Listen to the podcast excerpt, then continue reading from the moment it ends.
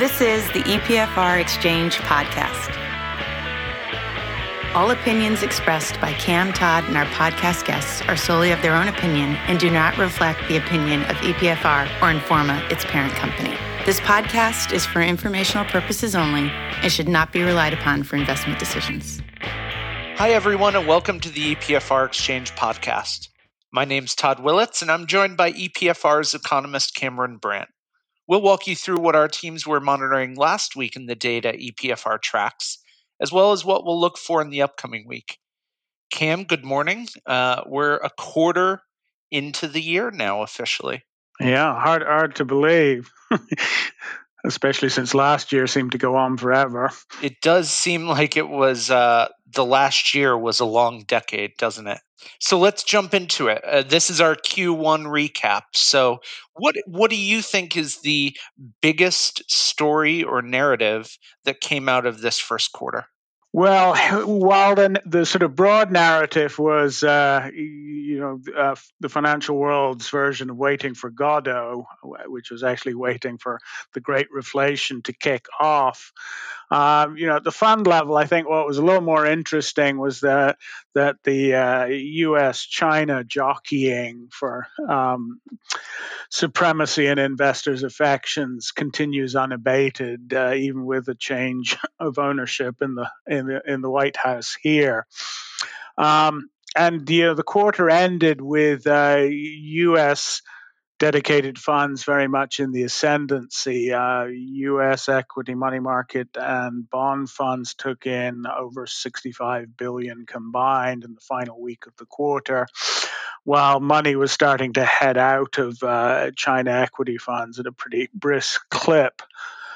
Um, in a way, not surprising. Uh, China's recovery uh, is pretty well established. Um, and uh, perhaps the lesson there is that they have given us a preview of how the market may behave when the punch bowl is removed from the U.S. economy. Uh, in the U.S., uh, the stimulus is just just starting to flow, um, adding fuel to an already you know an already solid looking recovery. So uh, in the short run it certainly makes uh, sense to uh, buy into the next few months of the us um, but uh, you know as we've as we've seen with sort of recent uh, diplomatic sparring and then the still unresolved trade issues, uh, I don't think the U.S. the Sino-U.S. narrative is going to be any calmer this year than it was last year. No, but certainly gives us something to talk about in our Q2, Q3, and Q4 yeah, recap right. episodes. Um, yeah. To, so maybe speak a, uh, just just for a moment. Uh, you talked about China pulling back the punch bowl. Can you can you dig into that just a little bit more? That is a sort of uh, a somewhat grand term for cautious signals that, um, uh, which especially emerged out of the National Congress, the annual National Congress meeting uh, a couple of weeks back, um, that um, the, the, recovery is, is is well enough established that some of the more uh, extreme forms of support should be dialed back to prevent uh, systematic market risk. Um, now, uh, Chinese authorities often say this uh, in very firm terms. They do tend to be fairly cautious when they do it, but on the other hand, when you know Chinese leadership says they're going to do something, it's a fairly good bet they will at least try it. Um, um, so uh, you know we we will we will have to see. Uh, the, the issue I think that they will run into is that. Um, you know, their uh, rotation towards uh, a more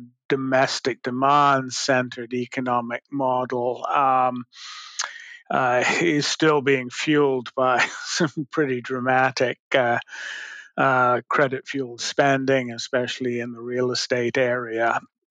And uh, you know, even if the global economy wasn't in this really strange place. I think that you know it, there would be bumps along the road if and when they do this.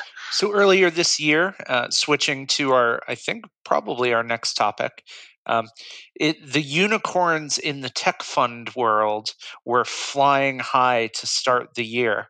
How did the quarter end for those tech funds? Certainly that they were losing momentum at a, a pretty impressive clip. Um, you know, the the reasons uh, have been pretty well publicized. Uh, you know, fears that uh, their cost of capital uh, will go up uh, as the U.S. recovery uh, gathers steam, uh, a sense that they've had the best of the post-pandemic in the immediate aftermath, as as people found ways to you know make life at home bearable, uh, and also because there is is a, a, not unjustified feeling that. Uh, uh, you know, to pay for all of the stimulus that we're seeing around the world, you have to go where the money is. And The money is certainly in the tech funds, uh, the tech tech world. So um, it's not a, a, stretch to see them uh, being more heavily taxed and regulated as, as, we move through the next couple of years.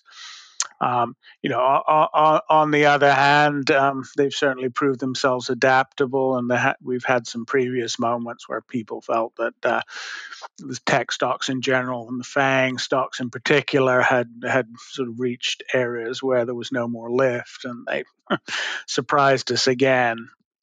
Um, uh, but again, in the short run, it's a very logical rotation. Uh, we have all of this stimulus money flooding into the U.S. economy, and um, you know, the data from factories certainly indicates that uh, they're positioning themselves for an explosion of pent up demand in the next six months or so. But to be clear, the trend line we're seeing is not headed in a positive direction for these funds. No, no, it's not. So going into Q2, we'll certainly keep an eye on yeah. that.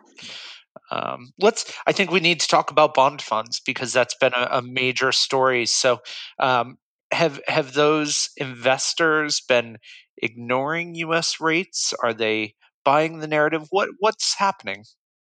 Yes, yeah, so uh, that's a good question. The answer is that they aren't ignoring them, um, but they're sort of doing the the first line responses rather than really uh, you know throwing everything overboard and running for the exits.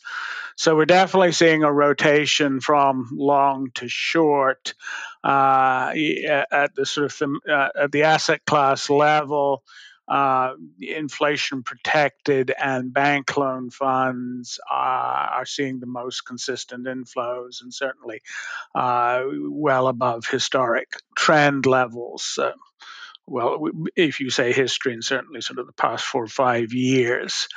Um, but they haven't completely bailed on on the asset class. Uh, one of my surprises in the final week of the year was that uh, European bond funds enjoyed such robust inflows.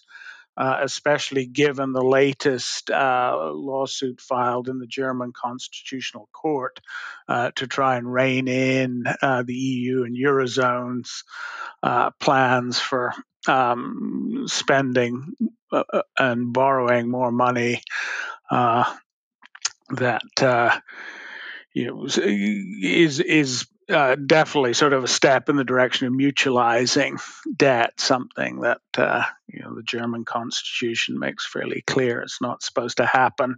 Let's stay on the debt topic, and I know emerging markets have been uh, a, a, obviously a focus of ours. But are, are investors buying potential with those funds, or are they are the actual conditions on the ground justifying their purchases? Good question to ask. They're starting to pay more attention to the facts on the ground rather than the broad potential. Um, and what we have started to see recently is um, more attention to uh, sort of ratings for individual markets and to some degree the money following those ratings. Um, China bond funds continue to take in money, um, but uh, flows have been a little uh, running at a somewhat lower level in recent weeks, and Chinese regulators seem to have noticed sort of a, a more cautious uh, approach to their to their country's debt and ha- have made a point of signaling that they are going to clamp down on domestic ratings firms so that they start to give more accurate ratings. Um, at the same time, the biggest outflow at the country level was for Colombia bond funds, uh, and that is a market that's very much sort of uh, in the spotlight because of the risk it could lose its uh, investment grade rating. So yes, we're, we're seeing a, a, more forensic approach to EM investing as we go into the second quarter. So in the upcoming week um, or quarter, what are you and the team working on or looking at? Well, we're continuing to sort of dig into the, the broader question uh, of whether the, the next couple of quarters will see uh, a stimulus fueled rebound or whether we are looking at you know substantial recovery um, that will you know lay the foundations for decent growth uh, over the next uh, three or four years. Um, it, this is definitely uh, an issue that is concerning our, our clients and prospects. Uh, we, you know, we've been hearing from them that that's something that they're looking into. Um, and uh, you know that's certainly a big enough topic uh, to keep us occupied. Um, you we're also continuing to dig into some of the uh, investment vehicles that have traditionally not been our bread and butter, but uh, are coming to prominence in the rather odd circumstances we find ourselves. So, hedge funds, collective investment trusts, private equity placements, um, and you know, our, especially our quant team is is is working to sort of connect some of the dots here and and work out the the interplay between these different vehicles and how investors use them and see them. Great, thank you, Cam. Have a great week. I will. Thanks for listening to the EPFR Exchange podcast. For more information or to suggest a topic for a future podcast, please visit epfr.com slash podcast.